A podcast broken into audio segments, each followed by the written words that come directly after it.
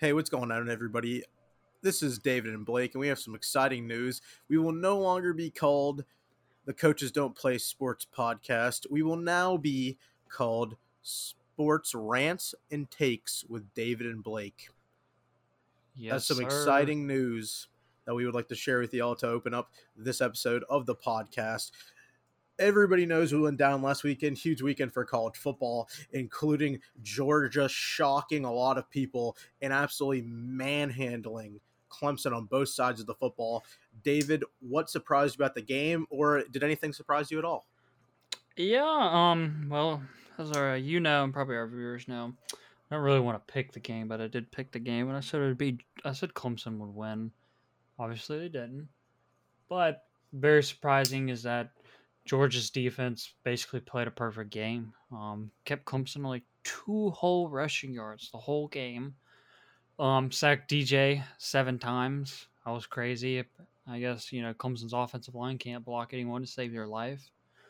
Um, and to be honest, DJ looked really rattled. You know, in the first three quarters, really, he didn't really look like himself. Um, I think a part to it had to be obviously Georgia's scheme against him, and then you know maybe not enough experience in a big game. So, but I was very surprised by Georgia. Georgia's defense looks great.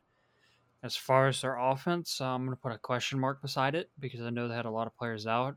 Um, so yeah, Georgia might be for real this year. Yeah, uh, I, I agree with most of the same things that you said. I think that they had a they had a really good performance on defense. Uh, the big uglies up front basically dominated both lines of scrimmages for Georgia. Really, uh, they they pretty they're pretty good uh, on the offensive side of the ball when it when it came to the offensive line, really projecting protecting JT Daniels. Uh, he didn't really hit the turf very often, which was good. They did what they could on the offensive side of the ball, as you said. A lot of injuries. It didn't have George Pickens, which is the main guy really uh, that you would like to see with JT Daniels to really see what he's going to be about. Uh, going forward. But yeah, uh, everybody knows the story. Uh, Clemson basically sold in their biggest game of the year, and uh, their offensive line couldn't block my grandmother, and uh, George took advantage of it. Yeah, I mean, you said it best. They basically Clemson basically did sell. Um, and honestly, some of the receivers from Clemson got to step up. Uh, Joseph Ngata looked really good though. He had the majority of DJ's passing yards. Justin Ross, you know, a lot of people consider him one of the best wide receivers in the nation.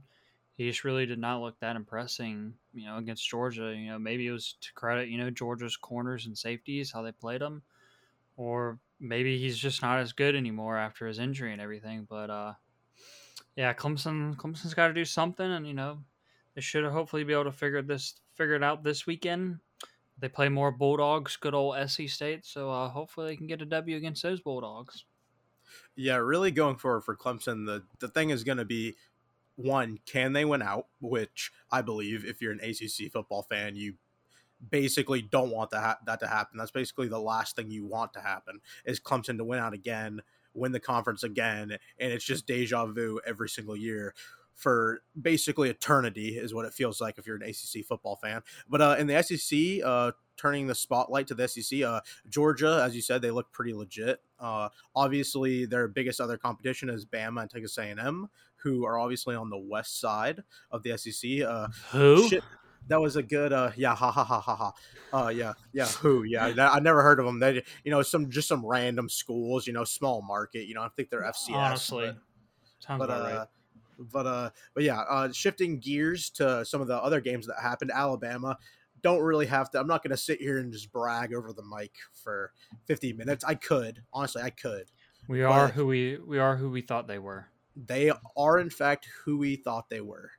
And alabama did not let miami off the hook as they absolutely basically embarrassed them on live television which uh if you know you heard my takes from you know last week's episode basically i predicted that i said the game was going to be over by I think it was the end of the first quarter. I think David said specifically the the first three drives, which was very correct if you actually watched the game. Uh, it, was it was honestly it was the biggest read I've ever seen anybody say. He was almost exactly correct. In the first three drives, we had more points than Miami would score the entire game. So basically, yeah, uh, that was the only overview from the Alabama game. Basically, uh, yeah, everybody's really annoyed because Alabama looks looks like the best team in the country again, unless you think it's Georgia, which um, which Jameson uh, Williams is a very good football player. uh yeah you yeah i i had to personally you know personally talk to david you know i had to thank him you know for the lord's work that ohio state does and uh you know training wide receivers and you know fostering their talent because uh, uh he helped us out this weekend but david speaking of ohio state Mm, ohio state also played a game last week didn't they? against Miami and PJ Fleck's boys. What are your takeaways? Minnesota. Oh, no, Minnesota. Sorry, Minnesota, Miami, whatever. Tongue twisters. Uh, I, I love how I knew the coach, but I didn't know the team. I Two didn't know the, I knew the coach, but I didn't know the team. Um, yeah, basically they played Minnesota, the Golden Gophers. What were your takeaways from the game? Mm. So I'm gonna be I'm gonna be honest. Minnesota looked really good. Um, feel kind of bad for them. Uh, their starting running back is out for the season, injured himself. I think late in the third quarter. Ibrahim, um, great running back, probably best in the Big Ten without a doubt. Um, Minnesota schemed perfectly against our defense. You know, we got a brand new linebacking core. Um, you know, they ran the ball great against us and everything. Uh, it was cool to see CJ Stroud finally play. Um, he looked really shaky in the first half. Um, I think he had like 54 yards in the first half. Um, but in the second half, he started to settle down. Um, threw for eight passes, uh, five were caught, um, and four went for touchdowns. Pr- pretty pretty good stat line if you ask me. Um, but you know, Chris Olave does what Chris Olave does best. Garrett Wilson did what Garrett Wilson does best. Uh, Miyan Williams looks like he might be the starting running back for Ohio State after a strong nine carries, 125 yard game. But I think one thing to highlight is uh, TreVeyon Henderson, our freshman, freshman running back. He caught a pass out of the backfield and took it for 70 yards in the second half. Man is stupid fast, stupid fast. So it'll be really, real interesting to see him throughout the year. But uh, yeah, CJ Stroud looked a little shaky in the first half. Um, I'm not totally sold on Ohio's defense being trash because uh, we were missing our top two corners and a couple other players. So I have to see a little bit more out of them. And obviously, it's only week one. You know, you can't you know go ahead and sell a team out for you know after one game. Um, but yeah, you know, hopefully CJ Stroud comes out this you know this Saturday against Oregon and plays a lot better for all four quarters, not just for one half. Yeah, uh, and really the the next big test for Ohio State will be this weekend against Oregon, if you could even really call it a big test. Uh, as everybody knows on this podcast, we uh, we're not huge fans of the Pac-12, but uh, Oregon does seem to be the cream of the crop of the Pac-12 every single year, and they do in fact have the unfortunate pleasure of playing Ohio State this weekend. Now, many people thought, even with Kayvon Thibodeaux, that it was going to be an uphill climb for Oregon in this game, but now they will be without Kayvon Thibodeaux He's out. for the game. I believe so. I think there was news that he was out. Correct me if I'm wrong. I do not think figure that out. I do not think that he's playing in the game. And if he is, I don't know how. And I don't think he'll be even remotely to the level that he usually plays at. Uh, he'll basically just be a decoy on that line. But moving forward, There's no decision yet. It looks like he's going to be a game time decision. game time decision basically means you're out if you're wearing a if you're wearing a boot. uh, If you Unless if you were wearing a boot last week, the game time decision basically means you're out. Yeah, I kind of, you know, I'm like upset that he's not playing. Yes and no, because obviously he's a really good player. But uh, I would really like to see Ohio State's line go against like a player of his caliber, because they do say that Ohio State does have one of the best offensive line in the nation. So it would have been nice to see them go up against the best defensive player in the nation. Yeah, uh, Kayvon Thibodeaux, he's going to be a really, really high draft pick. Uh, honestly, a lot of people think that he could go first overall if one of these quarterbacks doesn't really, you know, re- rise to the top. They don't become the the top dog like a lot of these quarterbacks usually do. Which we, you know, the trend has become take a quarterback first overall and give him the keys to your franchise and just don't look back. But I think a team's going to heavily consider Kayvon Thibodeaux probably as the first overall pick because that man is in fact a dog and the fact that he is not playing uh, does not bode well for Oregon's chances. Uh, I think the the spread, David, you were telling me the other day was 14 and a half in favor Yes. of Ohio Okay. State. And uh, if I had the money, I would bet an irrelevant, an irrational amount of money on this game in favor of Ohio State. I don't think Oregon has any business being on the same football field with Ohio State. I don't think anybody that is not certifiably insane thinks that Oregon has any chances of even competing. Honestly, the game probably will be over by the first quarter, uh, if I had to guess. Um, Ohio State's one strength is that they legitimately have a track team of wide receivers. Uh, every single one of their wideouts is better than almost any wideout that's ever played for Oregon. And they're going to probably win this game very convincingly. And I think Ohio State is going to go back to the foregone conclusion that everybody thinks they're going to win the Big Ten and nobody has a, has a shot otherwise. Yeah, if um CJ Stroud comes out he looks good in the first half, comes out firing the ball, you know, offense is moving well. It's it's basically all you know what how CJ Stroud looks and everything. Um, obviously, you know Chris Olave and them they're going to do their thing that they do best. Uh, Miyan Williams is you know going to do his thing. Um, but if CJ Stroud comes out and he looks great in first quarter, first couple of drives, then um, it could it could get out of hand. Yeah, basically the key to the game is can Oregon stop Ohio State's offense? And if the answer is no, then it will be a very, very long night for Oregon. All right, moving on to the next game I want to talk about. Uh, there is another slightly big game played this weekend.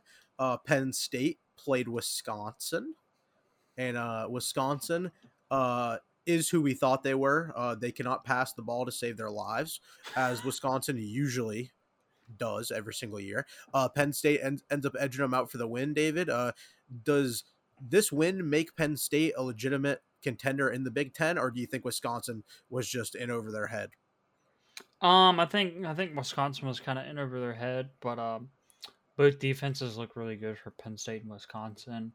Um, but I think the thing with Penn State though is that their linebacker core looked great.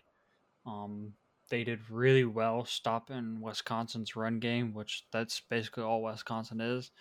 They can't throw a ball to you know save their life. So, would I say Penn State is for real? Um, yes and no. I'm gonna have to see them play another big team. Obviously, they got the you know the, the date with Ohio State on October 30th. So it'd be interesting to see if you know Penn State can keep it up and keep playing at a high level though. But they they did look really well against. They did look really good, excuse me, against Wisconsin. Yeah, really, the thing that impressed me about Penn State was not a lot of the, the things that people said were keys before the game. I think Clifford, uh, he's to be determined whether or not he's really the guy there. I don't really think uh, the game against Wisconsin was really one of those games that uh, people were circling that he had to he had to prove himself because uh, everybody knew Wisconsin was not going to score a million points. That's not that's not what they do. Uh, that's not what a lot of teams in the Big Ten do that aren't named Ohio State. Uh, you will not see a lot of Big Ten teams scoring 50 points this year that are not named Ohio State. But uh, it, it was a good game. It was a nice old school barn burner football game. Uh, that you know basically was a throwback to when everybody you know would just five yards in a in a cloud of dust and they would just ram it right up the middle and hope something good happened. And uh, if you like that, then you loved the game this weekend. And if you didn't, then it was probably the most boring game you've ever seen in your life. Yeah, you know, I couldn't agree more. You know, Penn State did get a couple, you know, deep throws and everything like that off of Wisconsin's broken coverage, but uh, you know, time will tell for both teams. But uh, another very interesting game was that uh, North Carolina lost to Virginia Tech. Big hopes for North Carolina this year. Sam Howell and the boys, Mack Brown. But uh, just like in DJ's case, uh, North Carolina's offensive line couldn't block my grandmother either. My gosh, their offensive line is atrocious. I feel so bad for Sam Howell. Yeah, the one good thing about North Carolina is they do in fact play in that very weak ACC, so they're going to have a good bit of room to reprove themselves, redefine their their season in order to uh, get into that that ACC championship game. Uh, one thing I will say about that game is that uh, Virginia Tech did look very impressive in the game, and that might be a factor moving forward in the season. But yeah, as you said, the offensive line for for North Carolina was just atrocious. It didn't it does not bode well for Sam Howell's Heisman candidacy. Uh, a lot of people basically thought it ended after week one. Uh, and I would probably tend to believe them if the offensive line blocks as ineffectively as they did this weekend. Uh, another game I would like to talk about, and this will probably be the last college football game we talk about uh, because we need to get on to the college football games that are happening this weekend. LSU and UCLA played a little bit of a ditty on the West Coast, and the sissy blue shirts took it as I predicted on last week's podcast. I don't know what it was about LSU. I wasn't sold on them, and a lot of people are joining my bandwagon this week as Coach Orgeron. You know, really, there's something wrong with the way he's doing things there. Uh, they might not be him, might be other pieces of the staff, but LSU, they're just not the team they were in 2019, and they just cannot get over the fact that they that you know they just were not good last year and they got beat by a lot of teams that they should have beat last year and I think it's I think it's messing with them mentally and I think they're just not going to get over it. Yeah, very surprised that uh they lost to UCLA, but hey, maybe Chuck Kelly's got the boys going and maybe maybe UCLA makes a little noise in the Pac-12, you know. But uh time will tell. Yeah, yeah, that Orgeron needs to tighten things up, and uh, LSU needs to start winning a couple more games, or else uh, he might get the boot. Yeah, that's a that'll be an interesting story moving forward. I All think right, another David. wait another interesting game that we're forgetting about. Good old Oklahoma and Tulane. All right, uh, let me just go ahead and uh, let me let me just go ahead and say something about this game. If you, for a second in your life, thought that Oklahoma is going to have a good defense. Neck yourself right now. Just at, just neck yourself because Tulane made Oklahoma's defense look like they were some high school B team in the second half with the way that they were just chucking crossers. They were just throwing it deep every other play. It just didn't matter. And honestly, I'm not sold on Spencer Rattler. He was rattled in the second half of that game, and he barely edged out Tulane, which is does not bode well for Oklahoma's chances at a college football playoff run and a national title run. Ah, come on. Can't be hating on. I'm just kidding. Yeah, Oklahoma's defense is atrocious. Spencer Rattler, I think, threw like two or three picks, or you know, might have a good offense, but better be putting up seventy every game, or else they're gonna lose one or two. Yeah, basically that's just the story with Oklahoma every single year. More, more of the same. Uh, Lincoln Riley is going to have to do some soul searching. He's going to have to go on uh, uh, he's going to have to go on ziprecruiter.com, get him a new DC.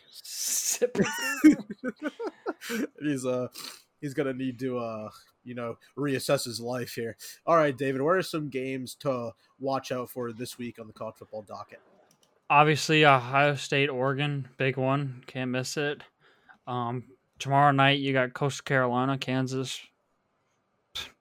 Coastal Carolina, let's get real. Who the hell is Kansas? Never heard of her. Um, Florida, South Florida. We'll highlight that because they're ranked. Uh, probably Florida. Um, South Florida sucks. They lost forty-five to nothing to NC State. Um, Auburn versus Alabama State. Auburn loves beating teams from Alabama, so they'll probably win that one. Notre Dame, Toledo. Notre Dame, come on. Jack Coan didn't look too. They look pretty good. Look pretty good playing for State. Um, Virginia Tech, Middle Tennessee. Um, probably Virginia Tech, but uh, who knows? Maybe they they'll suck this weekend because uh, sometimes Virginia Tech likes to do that. Georgia UAB. Everyone say a prayer for UAB. They're getting murdered. Texas A&M Colorado. Um, Texas A&M honestly didn't look that good in the first half against Kent State. I mean, they got things going in the second half, so maybe they can get things going in the first half against Colorado, or else you know they might be in a hell date because Colorado's not a shabby team. Cincinnati, Murray State, Cincinnati by a lot. Penn State, Ball State. Um, Ball State is not ball, so Penn State. Everyone, please say a player from Mercer because Mercer has to play Alabama Um, there's actually not even a line to Hey, bet on for that game. that- that- that's a quality football team right there. There, there's actually not even a line to bet on that game, so that just tells you something. Yeah, I'm gonna go ahead. and Vegas. I don't think want any piece of that game. They're Um,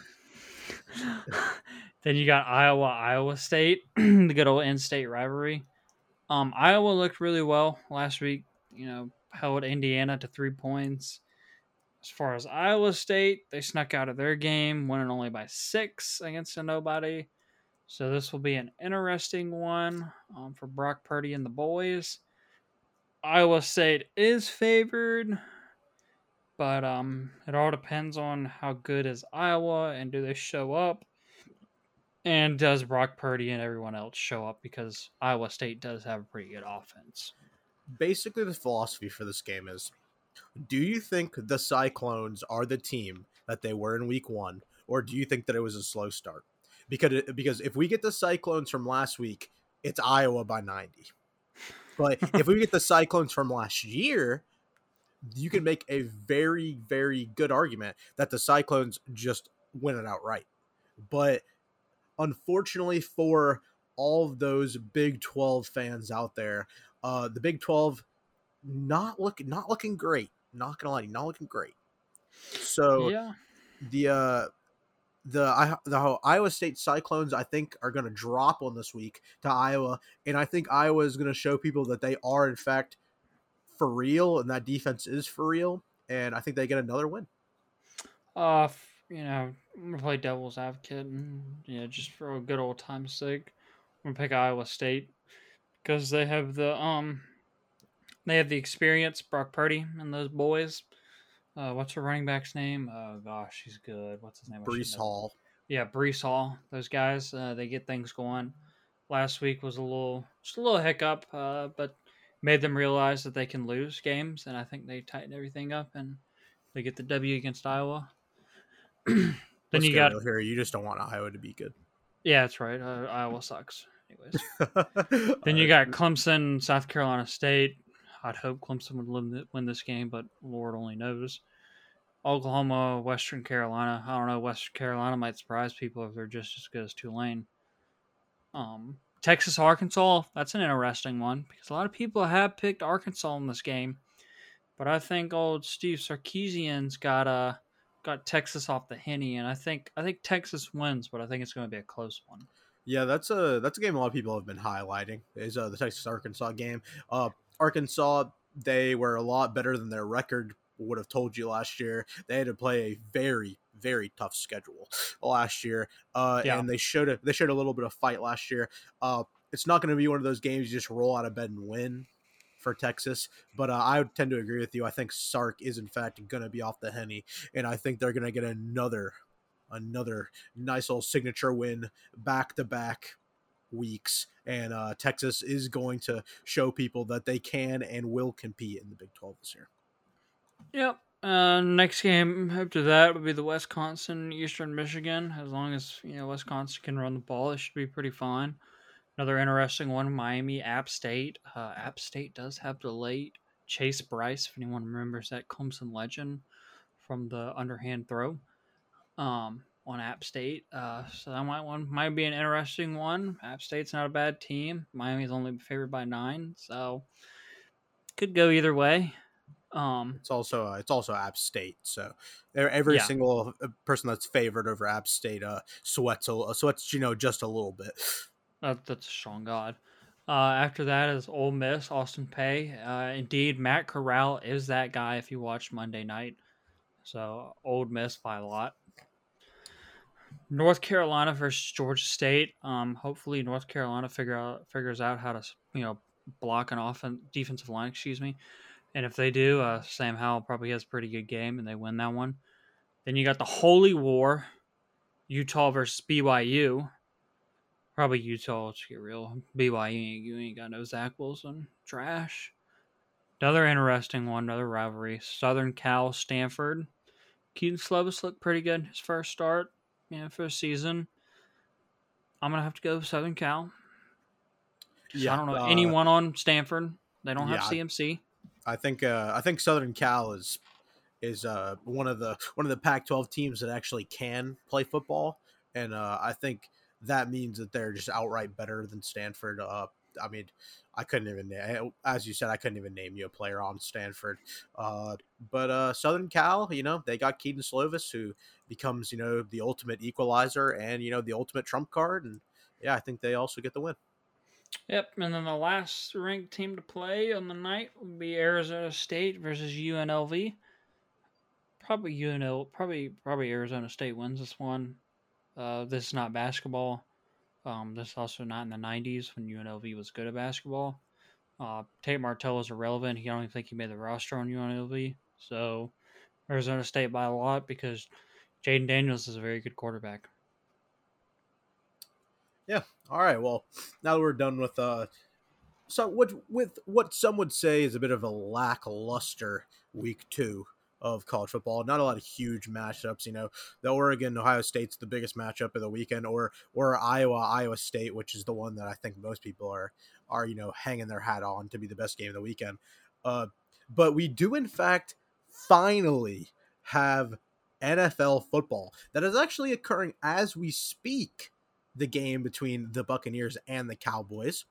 David, just go ahead. Uh, we're cheating a little bit, but who do you think is going to win the game, and why is it the Bucks? Okay, so why is it the Bucks? Okay, first off, it's the Bucks because Tom Brady is already 0 and 1, 0 and 1, 0 yards. Leonard Fournette already has two carries for 8 yards.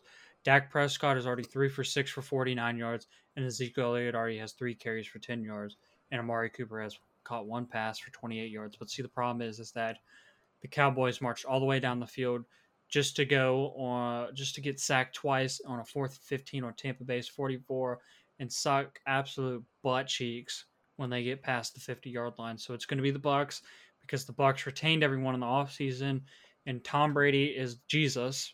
So let's get real.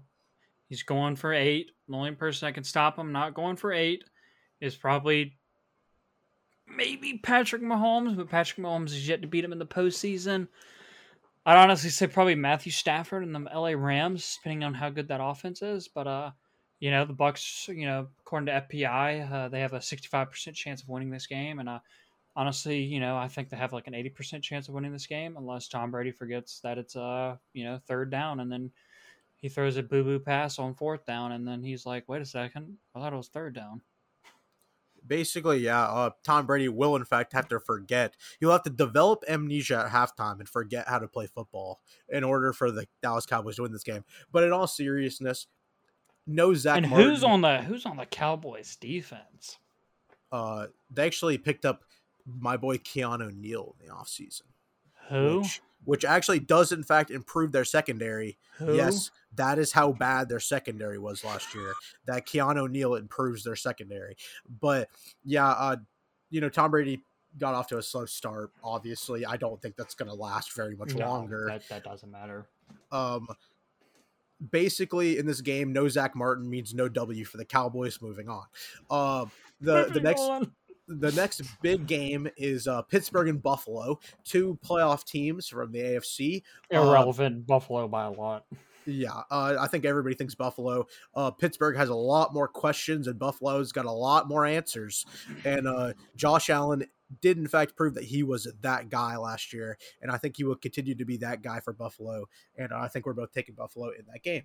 Oh, wait a second, but big ups to T.J. Watt. He just got a new deal. Big ups to him. Congratulations to TJ Watt, making more money than I would probably ever see in my lifetime in one day. That's that's just facts. All right. Um, all right. The next game is uh the Jets in the Carolina Panthers. An interesting game, as everybody knows. Carolina Panthers quarterback Sam Darnold was a top pick of the New York Jets. Sam Darnold uh, is welcoming the Jets to his new house uh, there in uh, there in Carolina, and uh, I think everybody probably is going to pick the Panthers to win this one. Uh, if Zach Wilson, you know, plays really well in the game, I could see the Jets winning, but uh, my better judgment probably says I'm going to go Carolina. Yeah, uh, as long as you get a healthy CMC, uh, no one in the league could stop him. Uh, as long as Sam Darnold's also not seeing ghost on the field and he can, you know, complete past Robbie Anderson, they should be pretty fine. I'm not saying that Zach Wilson's bad, but it's his first NFL game, and that, that's a pretty big deal. Yeah, uh, and also uh, the big kicker is that uh, you know Sam Darnold doesn't have Adam, Adam Gase anymore, so that's Yes, uh, that's a, that's pretty good news for him. Uh, the next game is uh, the Tank Bowl against the Jaguars and the Texans. Um, basically, it's flip a coin, The dumpster fireball. whatever whatever you think. Uh, if Trevor Lawrence is that guy he probably gets the W here, uh, the Texans are basically fielding fielding a practice squad as an NFL team this year. Uh, Tyrod Taylor, I'm rooting for him. I'm rooting for Tyrod. Uh, Tyrod Taylor's one of those guys where he's a consummate professional. He just puts his head down, he gets puts in the work, and hopefully he can pick up a couple games with the Texans. I don't know, maybe they extend him because Deshaun Watson, you know, has to have another court hearing or something. I don't know, but uh, in my opinion, Jacksonville's probably taking this one. Yeah, I'm gonna have to agree with you. Um, as long as you know Trevor Lawrence, you know, can be Trevor Lawrence from college, then Jacksonville should have no problem winning this game. The Texans are god awful. The next game is uh, Arizona and Tennessee. Uh, sh- having a showdown in Tennessee. Uh, Arizona, this is going to be a big year for them. Uh, Cliff Kingsbury is his. I'm not going to say he's on a hot seat. His seat is is warm. It's it's been kept warm this entire offseason. and I think that uh, if they start losing early, I think it will heat up more gradually and more gradually until the end of the year. Um, they play a Titans team that had some signature offseason acquisitions, the biggest one being future Hall of Famer Julio Jones. Who? Um, yeah, who? Yeah, you know, never heard of him. You know, he's irrelevant now. He doesn't play for the Falcons anymore, so he's Oh irrelevant. god. But uh, but if if we're gonna be honest, uh, that just makes that offense even better. Uh, that's just another weapon that they add. Uh, don't get me don't get me wrong. The problem was not the offense last year; it was the defense. That's a real big question for Tennessee, and that doesn't really bode well for them in their first game. They're playing a high-powered Cardinals offense, and I think that's why the Cardinals probably are gonna win. Um, Tennessee probably is gonna probably gonna take them a couple games to settle in their defense. Uh, don't get me wrong; I think Tennessee is a playoff team, but I also think the Cardinals are a playoff team. So I think the Cardinals probably get the win here in Week One. Sorry, Tom Brady's just over here throwing dots now. Um, yeah, I couldn't agree more. You know, I got Kyler Murray on the fantasy team. I'm gonna need him to ball out like good old Kyler Murray. Um, you know, they picked up friggin' they got, you know, DeAndre Hopkins. Um is Larry Fitzgerald playing again? Um, I'm not sure. They did pick up AJ Green. Um, we'll see if he's you know plays a little bit better with a better quarterback. Um, yeah, both teams are obviously probably playoff contenders. Tennessee's probably more of a secure pick than the Cardinals because Cardinals playing a little tougher division. But uh, yeah, yeah, I'd see the Cardinal. I probably see the Cardinals making it to the playoffs this year. Not a bad defense, you know. Chandler Jones, Budda Baker, and the boys. Um, but yeah, the big question also with Tennessee is their defense because they suck. Kevin they, Bird uh, sucks. They, Malcolm uh, Butler sucks. They uh, they were not very good last year, and that's going to be the real big toss up. Is the matchup that's going to matter is going to be Tennessee's defense against Arizona's offense. Mm. And How many yards does Derrick Henry go? Um, well, Derrick Henry is basically the most consistent player to ever grace this planet. So he will, in fact, go for over 100 yards, barring any injury. But I don't think I needed to tell anybody at home that. Uh, moving on to the next game, uh, the Los Angeles Chargers, I'm never going to get used to that, are taking on the Washington football team. Um, in That is an Washington. interesting matchup. Um, the Washington football team, uh, new quarterback Ryan Fitzmagic, um, hoping to capture lightning in a ball, lightning in a bottle once again this year, uh, as Tom Brady and the Bucks uh, maneuver it down to the Dallas five yard line. Um, Basically, ahead of me. this game- that. basically, this game becomes: Can Fitzmagic do it again, or does Justin Herbert get his first real big win of his career as a starting quarterback of the Chargers? And he starts out; he's going to start out well. A lot of people are very high on the Chargers. The Chargers, for once in their lives, honestly, I'm not even going to say it. I'm not even going to jinx them. They, uh, they let's just say they have the entire squad for what seems like the first time in forever. Um, the Chargers, they're a talented team. Uh, they got a lot. They got a lot of playmakers, and uh, I'm gonna go ahead and say the Chargers probably take this one. But if you think that uh, Herbert's gonna be a little bit off-footed, a little bit off balance because of that Washington football team defensive line, I would not blame you. Tampa Um, Bay scored. Yes, in fact, they did. Uh, Tampa Bay did in fact score. Um, but yeah, basically, I Nine, think the Chargers. nine plays, 94 yards, ladies and gentlemen. Yeah, that Cowboy, Cow, Dallas Cowboys defense looking uh looking fantastic once again this year. um, yeah, but uh, but as I was saying, the Chargers probably going to take this one. Uh, I think the football team, the football team's going to win the NFC least. Don't get me wrong. Uh, the Cowboys showed you a good reason of that right then and there when they gave up that you know nine play, ninety four yard drive. Uh, but but yeah, uh, David, what's your take on the game, and do you think the Chargers are also going to? Yeah, it's a very interesting matchup because obviously Washington has one of the best defenses in the NFL. You can make the argument that they might have the best. Uh, we won't get into that, Dawson Stebbins. But uh, yeah, you know, Chargers have Justin Herbert, a healthy squad. Knock on wood that they keep healthy. Um, so I think basically this game comes down to uh, can the you know football team's defensive line get pressure on Justin Herbert and you know get a couple sacks, maybe force a couple turnovers or something, or does Justin Herbert do what Justin Herbert does and just you know dots up that secondary and Keenan Allen goes off, you know? Yep, uh, that's It'll be a- basically the that's basically the question. and it'll be really interesting, you know, you know, see Washington's, you know, offense. Obviously, have Terry McLaurin and uh, Antonio Gibson, who's really good back. You know, he had a great season last year. Everyone knows who Terry McLaurin is. Let's get real. He's pretty pretty underrated wide receiver, but he's good. Um, yeah, it it all depends on Fitzmagic though for that game. Is how good will Washington play? It all depends on him. Yeah, that's the real big takeaway. And uh, moving on to the next game on the docket, one that I wish I did not have to talk about, but I do. Uh, Philadelphia plays Atlanta in Atlanta. That's Um, a toilet bowl. Interesting thing about the Atlanta Falcons, no matter how They bad suck. we've been, we find a way to beat the Eagles in the opener. I don't know what the streak is, but it's pretty darn good against the Eagles in opening games. Last year, uh, we Do you know that the Eagles beat the Patriots in the Super Bowl?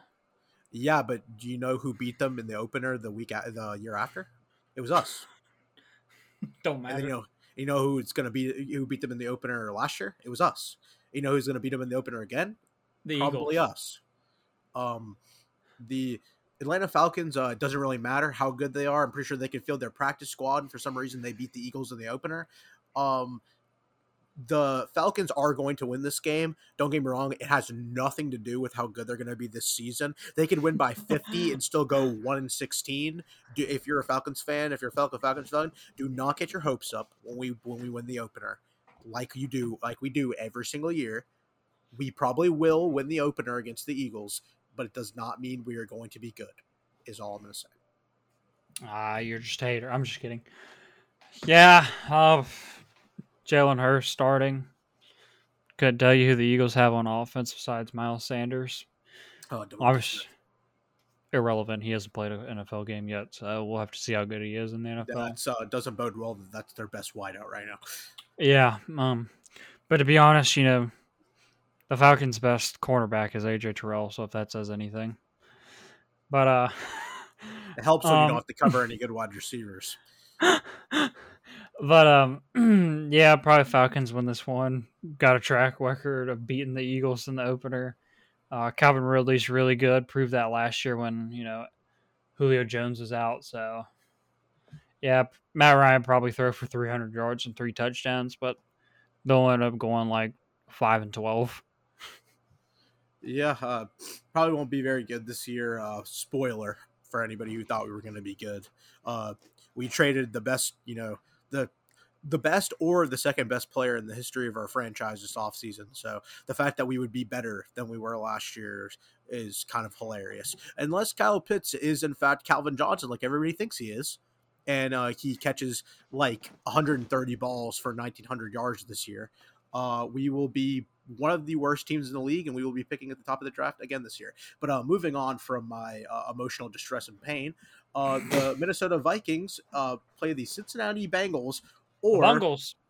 or the team that has a wide receiver that complains about whether or not the football has stripes on it. Um, Ja'Marr Chase uh, complained uh, today that the NFL footballs don't have stripes on them, so they're hard to see. Maybe he needs to go get LASIK like Jameis did. Uh, that was helping him out.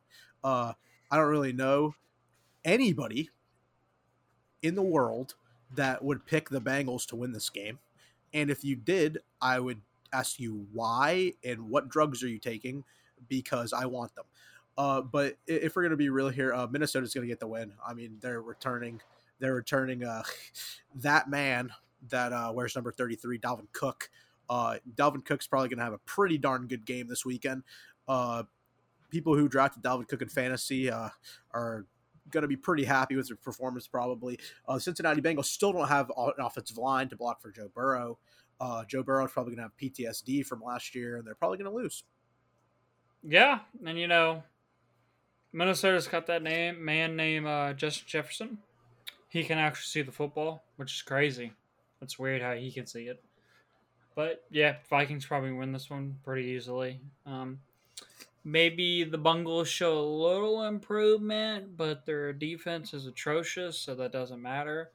And you just better hope and pray if you draft Ja'Marr Chase that he can catch a football. Yeah. Uh, moving on to the next game, uh, the Detroit.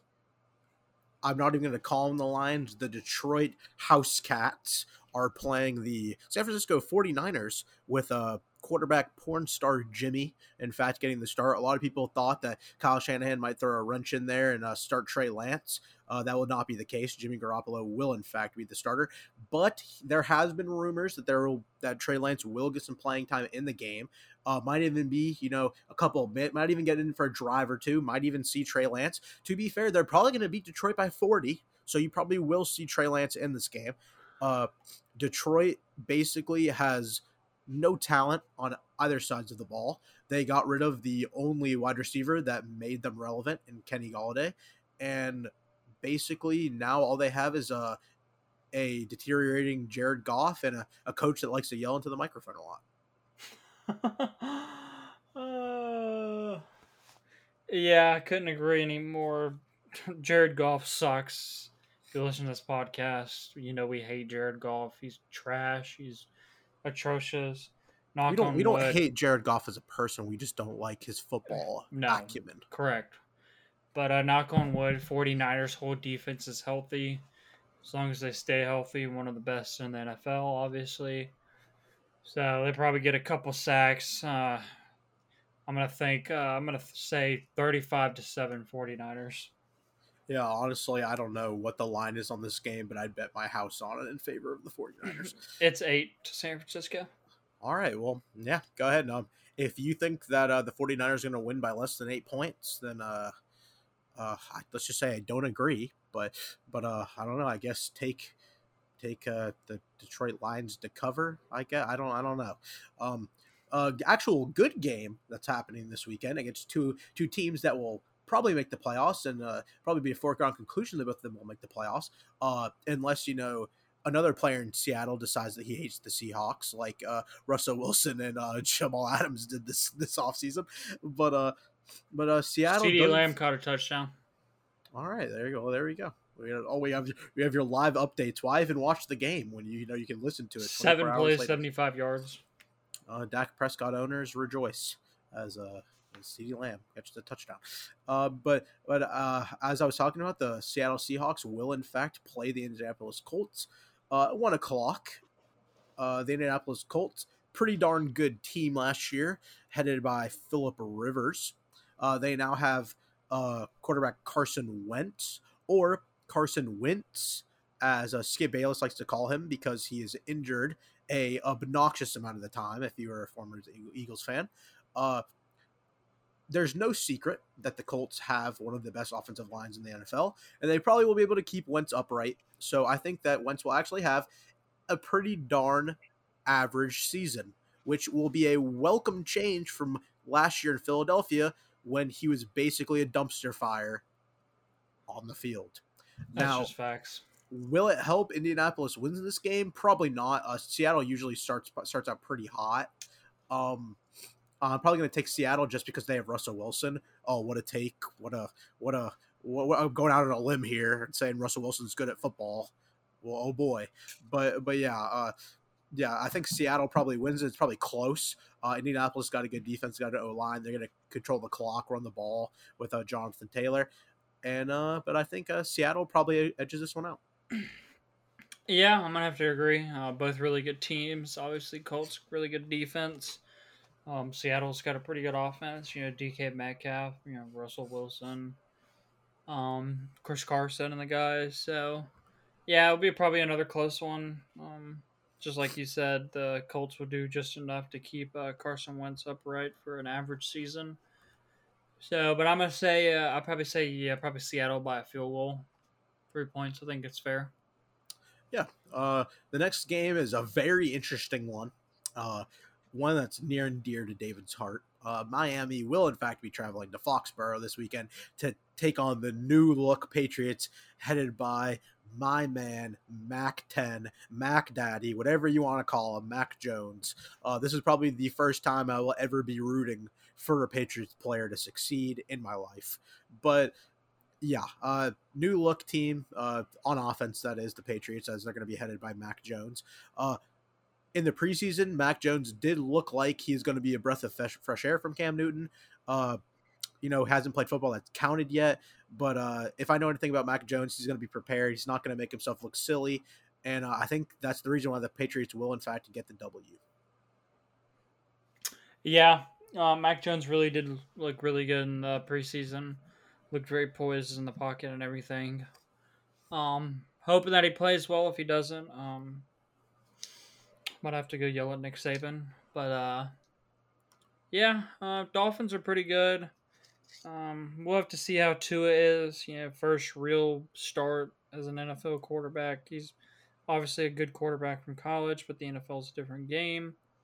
Um, this one will be an interesting one though, but I probably say another close game on this one. I don't, I don't see any, either team blowing each other out. So yeah, uh, it'd probably be another close game. Uh, a lot of the later games, uh, as NFL does, oh, it's almost like the NFL knows how to schedule games, are a lot of the better ones. Uh, another good game that, that, that's coming up is going to be Cleveland, Kansas City. Uh, Cleveland would probably like nothing more than to embarrass Kansas City in this game, as uh, my boy Chad Henne did a number on him in the playoffs, and Patrick Mahomes got dinged up a little bit. But uh, but yeah, uh, Cleveland probably not going to win this one. Uh, Andy Reid and Patrick Mahomes uh, have made a business of just absolutely embarrassing people in September, and uh, I think it probably continues as uh, the Browns are going to get humble a little bit here in Week One. Yeah, um, I agree. Uh, you know, the Browns signed Jadeveon Clowney, so it'll be an interesting to see how they pair him with Myles Garrett. Um, Baker Mayfield can't complete a pass unless he's rolling out on a play action. So, and Patrick Mahomes is that guy. So, yeah, I, would say it's a safe pick to pick the Chiefs to win this game because Browns they're they aren't bad. The Browns are going to be in the running for the playoff, but uh, they're just they're just not as good as the Chiefs. Yeah, I don't think that's a uh, revolutionary stance. A lot of people uh, are picking the Browns as their dark horse Super Bowl pick, and don't get me wrong, if Baker takes that next that next step and becomes one of these elite quarterbacks that can actually deliver the ball from the pocket, as you were saying, David, uh, they could in fact take the next step. They're loaded on both sides of the ball offensively. It's just Pro Bowlers everywhere uh, as far as the I can see. But yeah, basically they're going to go as far as Baker. And uh, I don't think it's going to take them real far this Sunday uh, against Kansas City. Uh, the next game is uh, an interesting one, as uh, it's going to be the last dance for Aaron Rodgers. They're up up there in uh, good old Green Bay, uh, taking on the new look New Orleans Saints, headed by 30 for 30 turnover factory himself, Jameis Winston. Uh, what do you think is going to happen? And do you think Jameis Winston is going to absolutely shock some people this weekend? Um, I think he is going to shock some people. Um, so the new look Saints, you know, won't be as you know short throwing. It'll be a little some deeper throws. Um, but you know, no Michael Thomas. Yeah, everyone we know he complains on Twitter, but he can play football. Let's get real. He can catch a football pretty well. Um, and I don't think Alvin Kamara can carry the weight of the whole Saints to get them a win in this game. Obviously, the Packers have, you know, Aaron Rodgers and you know Davante Adams. That's like the deadliest duo basically in the NFL, besides maybe Patrick Mahomes and Travis Kelce. So the Saints will look different as far as better. Um, time will tell, but uh, the Packers will probably win this game. But it'll be a good one to watch, definitely. Yeah, I think it'll be a a more exciting brand of football to watch. Obviously, if you're a Saints fan, I feel like they're going to take a lot more chances because basically they have to because they don't have they're not going to have the surgical precision uh, of Drew Brees, just making those nice little nice little chip throws, you know, matriculating the ball down the field as they used to. But uh, yeah, I think Green Bay is probably going to take this one. I think the experience just just overrides anything New Orleans really can do. Uh, it would take a all time performance, I think, from Jameis Winston. Which don't get me wrong, Jameis Winston is talented enough to do so, and it would not surprise me if Jameis Winston uh, throws for a crazy amount of yards in this game. As uh, the Packers secondary was shown to be a little bit suspect in the playoffs last year. As a good old Tommy boy and the Buccaneers showed in the NFC title game. Uh, but yeah, uh, I'm going to have to go with you, and I'm going to say Green Bay takes this one. Uh, another interesting game is uh, the Denver Broncos uh, taking on the New York Giants. There's nothing interesting about that game. It's interesting because of how uninteresting it is, in my opinion. Another toilet bowl. Do you think that the Denver Broncos, with Teddy Bridgewater, are a playoff team? A lot of people do. if you, I'm gonna have to see Teddy play. Basically, that is the question. This game is: Can Teddy Bridgewater throw for more than 200 yards in an NFL game? And if he can, then by golly, New York Giants fans, you're gonna need help because there ain't no way that the Giants are going to win this game if Teddy plays even above average. The uh, the Broncos are loaded on defense as they usually are. Uh, the really the only question was, can they move the ball on offense? Drew Lock, obviously a turnover machine. Um, but basically, yeah, uh, Daniel Dimes also another turnover machine. Just loves handing out those free footballs to the other team, and uh, basically, it's who can limit the mistakes and who can play the most complete four quarters of football. And if I had to guess, it'd probably be Denver. Yeah, I'll have to agree. Uh, even though both teams are just absolute trash. Um, Teddy Bridgewater, you know, when he did play for Minnesota, he wasn't bad before, you know, his injuries and stuff. But uh, Danny Dimes sucks. No offense to Giants fans, he's awful. Your defense is awful. Mac Jones was dotting your first string defense in the preseason. Y'all suck. Okay, I'll stop. Broncos right, defense gets them the win though. All right, I don't think Giants fans needed needed that. All right, I don't think they needed. But y'all that. suck. Y'all are awful. all right, well, moving moving on to an interesting, an actually interesting game, and not you know ironically interesting. Uh, Chicago will, in fact, play the Rams. Uh, you're going to see two new quarterbacks for both these teams. You're going to see their uh, the Red Rifle himself, Andy Dalton, for the Chicago Bears, and you're going to see Sam Bradford, not Sam Bradford, uh, fucking Matt Stafford. Matthew Stafford. So I was looking at I was looking at a headline about Sam Bradford. I'm just very stupid. Um, Matthew Stafford uh, for for these for these Rams. Uh, no, Matthew Sta- uh, Matthew Stafford basically toiled in the gulag that was Detroit for his entire career. Uh, and now Jared Goff is going to have to toil there without him. Now, whether or not you think that Matthew Stafford makes the Rams the best team in the NFL, it undoubtedly makes them a lot better. This means by default they are better than the Chicago Bears and Matt Nagy, who I'm not sure doesn't just read off of the Ask Madden coach suggestions every single time he calls plays on offense. So honestly, the Rams are probably going to get this one, and it probably won't be surprising to literally anyone. Yeah, it'll be be cool to see the Rams, you know, with Matthew Stafford. You know, obviously really good quarterback. Um, see how that offense is. You know, Sean McVay's pretty good, pretty pretty good offense, pretty good. At, you know, compiling up a good offense and everything. Young coach. Um, the Bears just have a good defense. Um, wish we could see Justin Fields, but I don't know if that's going to happen. So uh, yeah, the Rams are definitely going to win this game either way, so it doesn't matter.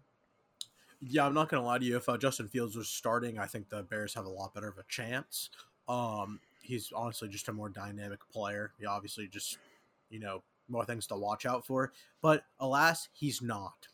So the Bears will not be winning this weekend. All right, the final matchup that has become a lot more interesting in the yes. past couple hours today.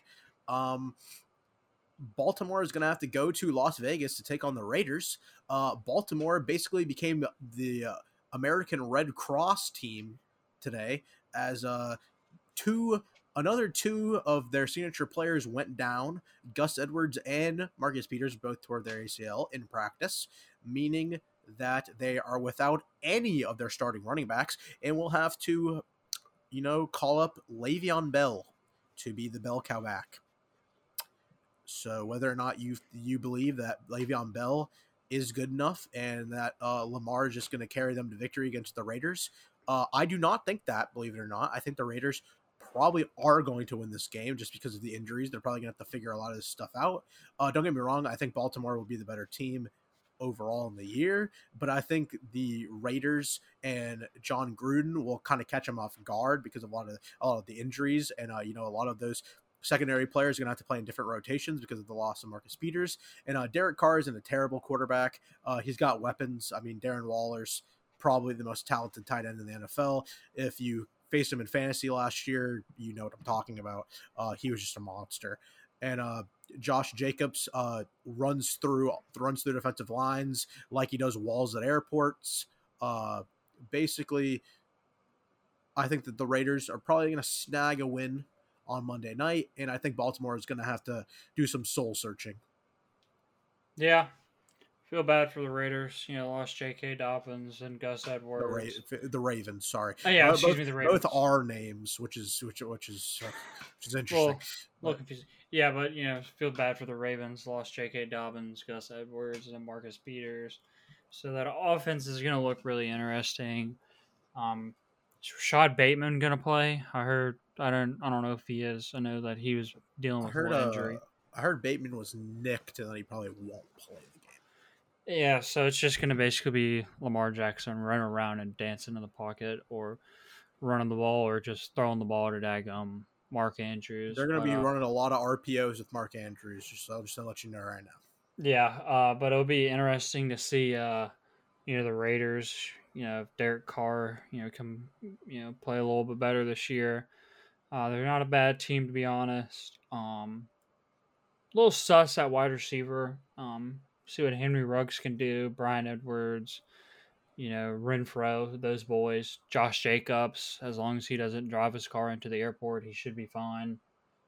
Um, be interesting to see the Raiders defense. So haven't haven't heard anything good about the Raiders defense in a while though.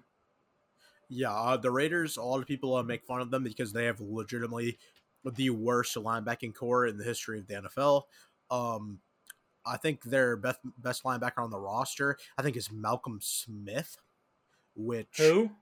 Yeah, uh, that that that was looking pretty good uh, back in 2014, but it's not looking super good now. Um, basically, the thing is, can Baltimore even move the ball a lick with all of their injuries? And if and if they can, then I retract all of my previous statements. And Baltimore does win the game. Uh, I think it's going to be a little bit hard for them to keep up with the with this Raiders offense because of all their injuries. And I think that's the only reason why the Raiders win the game. If uh, both teams are fully healthy, uh, I would pick Baltimore 100 out of 100 times. But with all the things that we do know, I think the Raiders will in fact win. Hmm. Yeah, I agree with that. Uh, interesting update though. Sean Murphy Bunting the Buccaneers corner got injured. That is so. That is an interesting blow to the Buccaneers. Uh, he played really, really well last year. So yeah, that was another one of those guys that that's a key piece for their defense. So uh, that'll be interesting to see moving forward. Uh, I don't really think it affects the Bucks' chances that much of making the playoffs, but what will that do for them down the line will be interesting to see. Uh, but yeah, Uh, that is an interesting, nice little update. Uh, the last thing I do want to ask you, David, is that if you had to pick a breakout candidate this year as an NFL player, who do you think it's who do you think it would be? Breakout candidate this year. Hmm. That is actually a really good question.